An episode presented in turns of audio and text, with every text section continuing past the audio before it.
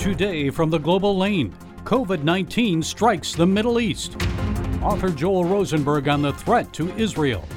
On the home front, the economic impact on the stock market and 401ks. Time to get out? Don't touch it. It's a temporary event. Deep Throat's lawyer on the origins of the Foreign Intelligence Security Act, Watergate, lies from the FBI and the American media. Looking for help during the COVID 19 crisis. Max Lucado on faith over fear. And it's all right here on the Global Lane. With the worst of the COVID 19 viral outbreak perhaps over for China, many other countries are struggling to contain the virus and save lives. From the Western Wall in Jerusalem to Mecca in Saudi Arabia. Chris Mitchell tells us how the coronavirus is changing the Middle East. In Mecca, the Black Stone sits alone. Saudi Arabia decided to block access to Islam's holiest site as part of its fight to stop the spread of the coronavirus. Egypt has reported hundreds of cases that severely hit its tourism industry. Jordan's King Abdullah presided over a COVID 19 meeting and implemented a compulsory quarantine for all those entering the country. Iran has been the hardest hit in the region, with more than 850 deaths, some among its leadership.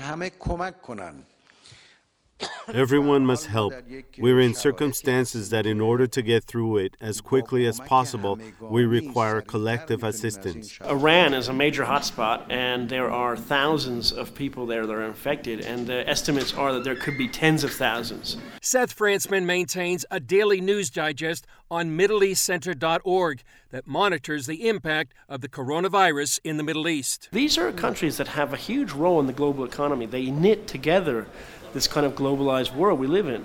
And all of those economies are going to suffer massively from this. And I think we need to understand that the reverberations will go on for years. The refugees in the region are at greatest risk. Many of them do not have access to basic uh, healthcare needs, and that means also that they are prevented usually from what we would think of as tests. For instance, in Europe and America, it's difficult sometimes to get a test for this virus. Imagine if you're in a camp or you're near Raqqa or Qamishli in eastern Syria your chances are zero. This pandemic could have a massive ripple effect in the region and set back not only Gulf economies, but also all these economies that are affected around it. Author Joel Rosenberg joins us for more. He has spent much time in the Middle East. He's written a new novel, a Middle East thriller, The Jerusalem Assassin. I had a chance to read the book. I, I liked so it very much. You. I want to talk to you about that in, in a little bit here. But first, coronavirus. How do you think, Joel, this is going to flush out and affect the Middle East in the long term? Well, at the moment, it's got the entire Middle East paralyzed. Uh, Israel is on a complete lockdown. It feels strange for me with my wife and three sons uh, living in Jerusalem. Uh, they are in complete lockdown. You can't go anywhere. There's no movie theaters open. Only supermarkets, uh, pharmacies, and gas stations. Although you're not really supposed to go anywhere, so I don't know why people need to drive. That's extraordinary. Uh, every tourist and business person has been asked to leave the country. Nobody's being allowed into the country. Even in the worst of our wars and suicide bombers, uh, we've never shut the country down. And, and, this is happening throughout the region. At least with the missiles from Gaza, you can see those rockets coming in. That's right. Right? This, this is an invisible uh, enemy. And you know what's interesting for Israel? Uh, Netanyahu and the government, uh, they need a, we need a full government. That's a separate issue.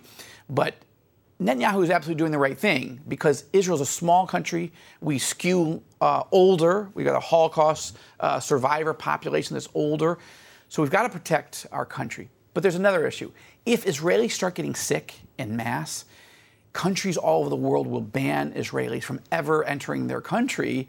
Uh, and that would be worse than the political effects of BDS, the boycott, divestment, and sanctions movement. So we've got to nip this thing in the bud, uh, both for our health and for our commercial and you know other uh, interests uh, worldwide. Now, Bibi's handling of this, how do you think that may affect uh, Benny Gantz and his efforts to uh, form a government? Well, Gantz has pulled, has extraordinarily pulled all the opposition to Netanyahu together. They have 62 seats. Netanyahu, even though his party did better than ever, they only have 58 seats with the, their coalition. So at the moment, Gantz has the first shot to put the government together. But I think what we need is a national unity government. I don't think the electorate in any of these last three elections has given Netanyahu uh, a full majority or Gantz. So these guys, as much as they don't like each other, in a crisis, they need to come together and form a, a, a national unity government. Now, on your book, uh, the Jerusalem assassin. Yeah, let's keep. Let's hope that stays fiction because we've got enough troubles in well, our part I, of the world. I was going to ask you about that because it, it seems like okay, you you've got a U.S. president, you've got an Israeli prime minister, you've got the king of Saudi Arabia, right. all coming to Jerusalem while an assassin is running loose. That's right. It's quite a thriller. Or more than one. Uh, more than one, yes. That's right. Basically, uh, the Jerusalem assassin is a political thriller about an American president getting ready to roll out his big Israeli-Palestinian peace plan when a series of senior U.S. officials who were involved in drafting the plan start getting assassinated. So the president gets rattled, thinks maybe I shouldn't release it. But right at that moment, he gets a back channel message from the Saudis saying, Mr. President, we're not a big fan of all the details of your plan, but we're ready to make peace with Israel. If you will invite us to a high profile summit, a peace summit in Jerusalem with the Israeli prime minister, and you host us, Mr. President, the Saudi leader will come. And the president is excited about that but his ex- security advisors think that's insane. Don't do that, not now. And Marcus Ryker, the hero of the story, Marine, former Secret Service, now CIA, he's tasked with making this summit safe, but, unless all hell breaks loose. And you're quick to mention in your notes. Uh, look, even though you know I've, I've, traveled around in the Middle East, have met with uh, the Saudi leadership and so forth. Right. There's nothing in here that is actually quoted from dialogue that I've right. had. Right. Uh, but it seems like this is uh, taken from the news. Well, look, I believe that the Iran threat, uh, the Iran nuclear threat, the Iran terror threat is so existential, uh, not just to Israel, but to all the Arab countries in the region. That these Arab leaders, that you're right, I have sat and spent hours and hours and hours with the, all the top leadership in Saudi Arabia, United Arab Emirates, Bahrain, uh, and there's others in the region too, Oman, Morocco. They all are actively considering maybe Israel's actually an ally and a friend, not the enemy we've always portrayed them as. And this is causing them to consider is it time? Uh, Marcus Ryker devout Christian, yeah. committed believer, yeah. uh, but also he's a, a, tough guy. He's really, when things get tough, he, he really knows how to jump into action. Is that a little bit like Joel Rosenberg? Uh, no, he's far more uh, brave and far more uh, skilled. I just make things up for a living, Gary. okay. Thank you, Joel. Appreciate it. And thank you for uh, sharing about your book. My pleasure. President Trump wants Congress to approve his $1 trillion coronavirus stimulus plan to support hard hit businesses and send checks to Americans. The plan includes a $500 billion payroll tax cut, 50 billion for the airline industry, and 250 billion for small business loans. With this invisible enemy, we don't want airlines going out of business. We don't want people losing their jobs or not having money to live when they were doing very well just four weeks ago. So we're going big. Joining us to provide some COVID 19 economic fallout information is national radio and TV host of Financial Issues, Dan Celia. Okay, Dan, the president's stimulus plan, good idea, bad? Will it make a big difference here if Congress acts quickly? Uh, it's not going to make a big difference uh, no matter how quickly they act. I mean, obviously, we want them to get it done and get it behind us, but obviously, it's going to have to trickle through. So it's going to take a little bit of time before that happens. But at the rate we're going, I've never seen anything like this. This president is getting things done so quickly. It is absolutely amazing that we have a government that has been so flexible in the way they work with so many different agencies and the private sector at the same time to get things done. It is something that we will likely never see again. It's pretty amazing. And Dan, I've seen comments from people on social media saying things like, no, please, Mr. President, don't mortgage our children and grandchildren's future with just a $1,000 check and possibly more later in the year. So, Dan, short term gain, long term pain here? The pain has been there for some time. I don't think this is going to make a whole lot of difference uh, on any kind of long term pain. I don't think there's going to be long term pain. We've got $21 trillion worth of debt. Uh, this is going to add another trillion. The pain has been there with or without that. I'm not saying that we should be adding a little bit more on top of it.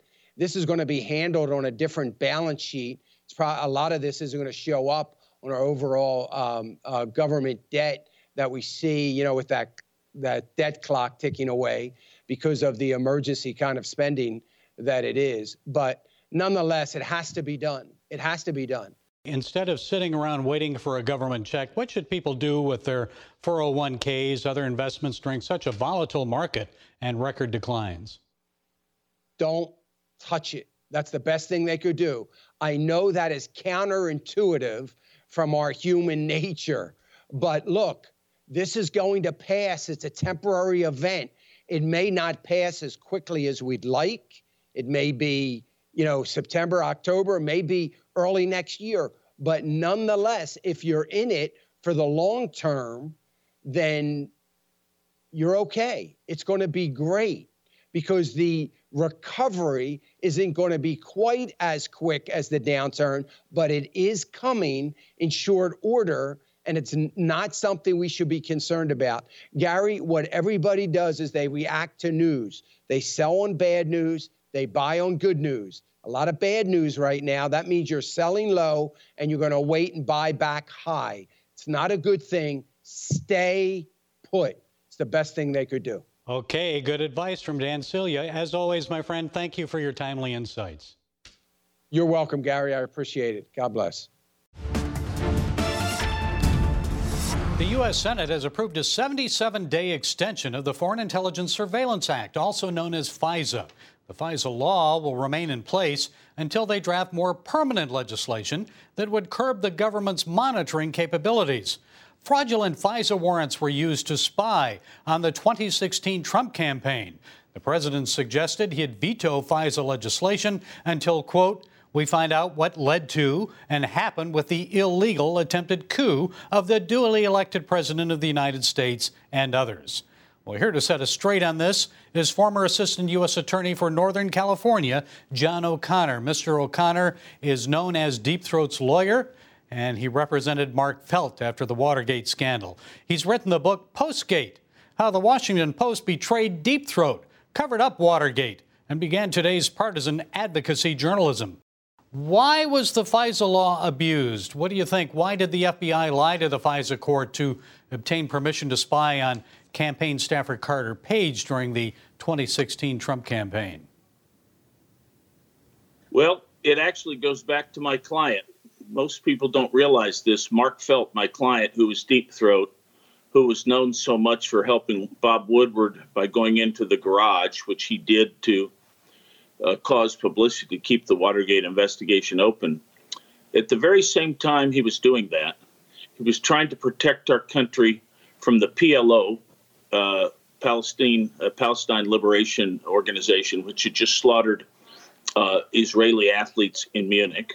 They had come to New York to slaughter citizens, mostly Jewish. The Weather Underground had bombed 50 government buildings and uh, was going after all government installations.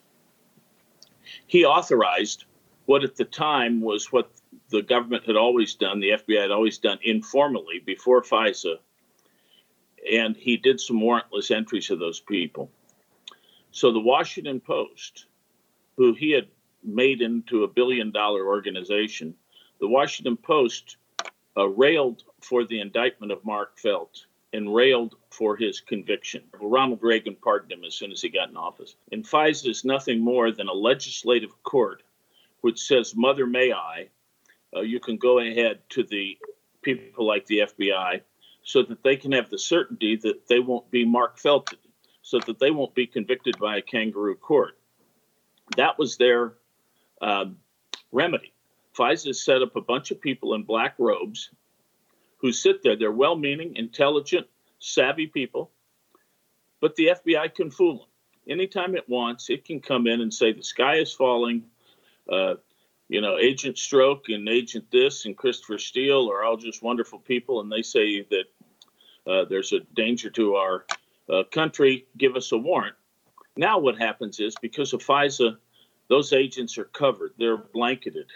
Now, look right now at Comey and uh, McCabe and all these people talking about how, oh boy, this FISA process is complicated. We didn't know what these underlings were doing.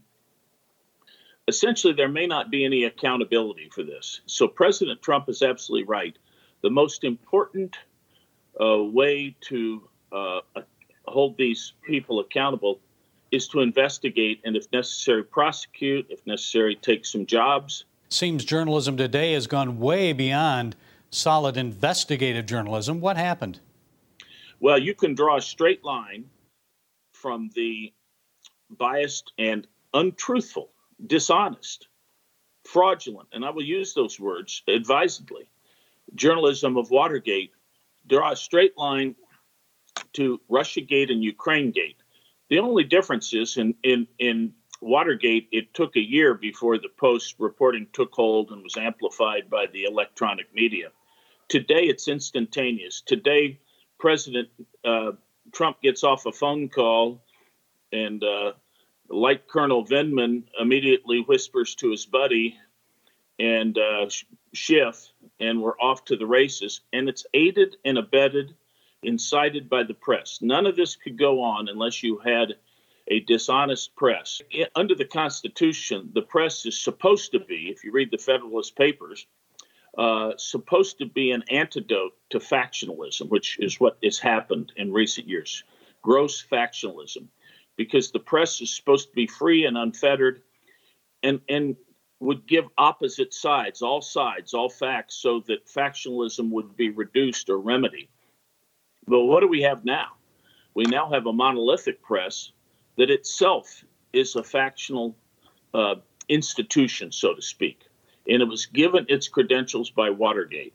Watergate said that the media is a fourth branch of government, in essence. It's the Magna Carta for media people, and the media is unaccountable to anyone else. The other three branches of government all have checks and balances. The media doesn't. How do you hold the media accountable? And I, okay. I, I think we just have to do something about it. The book is Postgate How the Washington Post Betrayed Deep Throat, Covered Up Watergate and began today's partisan advocacy journalism. John O'Connor, thank you for setting us straight today. Thanks, Gary. Appreciate it. The midst of a viral pandemic, who do you turn to for help? The President of the United States? Donald Trump may sit in the Oval Office, but last time I checked, God still sits on the throne. God is our protector, defender, and healer. Oak Hills church pastor Max Lucado is author of the book Anxious About Nothing. He says at a time like this, we need to feed our faith instead of our fears. You know, if you feed your faith, your fears will starve. But if you feed your fears, your faith will. So we have to make an intentional decision during this season of high anxiety and turbulence to encourage one another, to encourage one another and to feed one another's faith. And also, we need to take the initiative to feed our own faith. So I encourage you, my friend, I encourage you. Don't give in to despair. Don't give in to anxiety. We're going to get through this. We really are. Our Heavenly Father is still on the throne. I love what Chuck Swindoll always says that God is not sometimes sovereign, He's always sovereign. He really is, folks. He really is. And we're going to get through this. It may not be quick, it may not be easy, but God is going to use this for good. And the, the, the challenge that awaits us is, is to not give in to despair, not do foolish things, but to trust, to trust, to be that voice of trust. I continue to say that the key question that we all need to be asking right now is what is God saying to us? What is God saying to us? I think he's talking to the whole world. I do. I think he's talking to the whole world. I think he's telling us that our priorities have been misplaced, that we have made idols out of entertainment and, and savings accounts. I think he's calling us back to himself. I do. I do.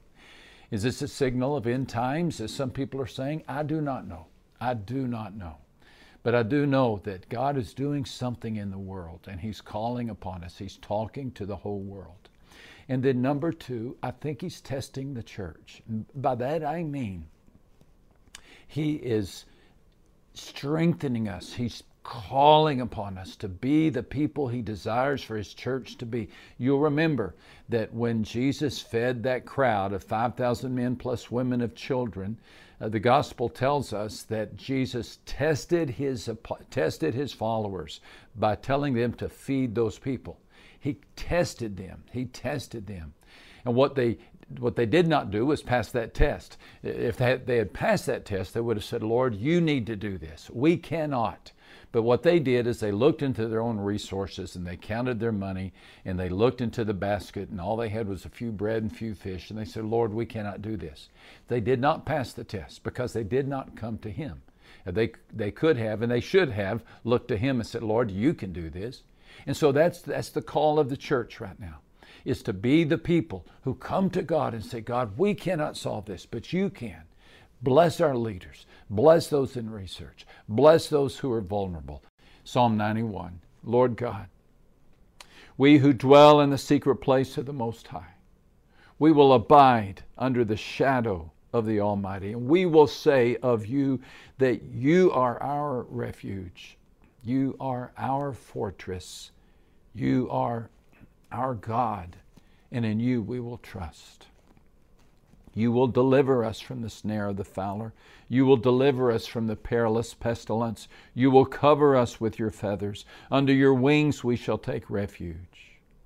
Your truth, your truth shall be our shield and our buckler.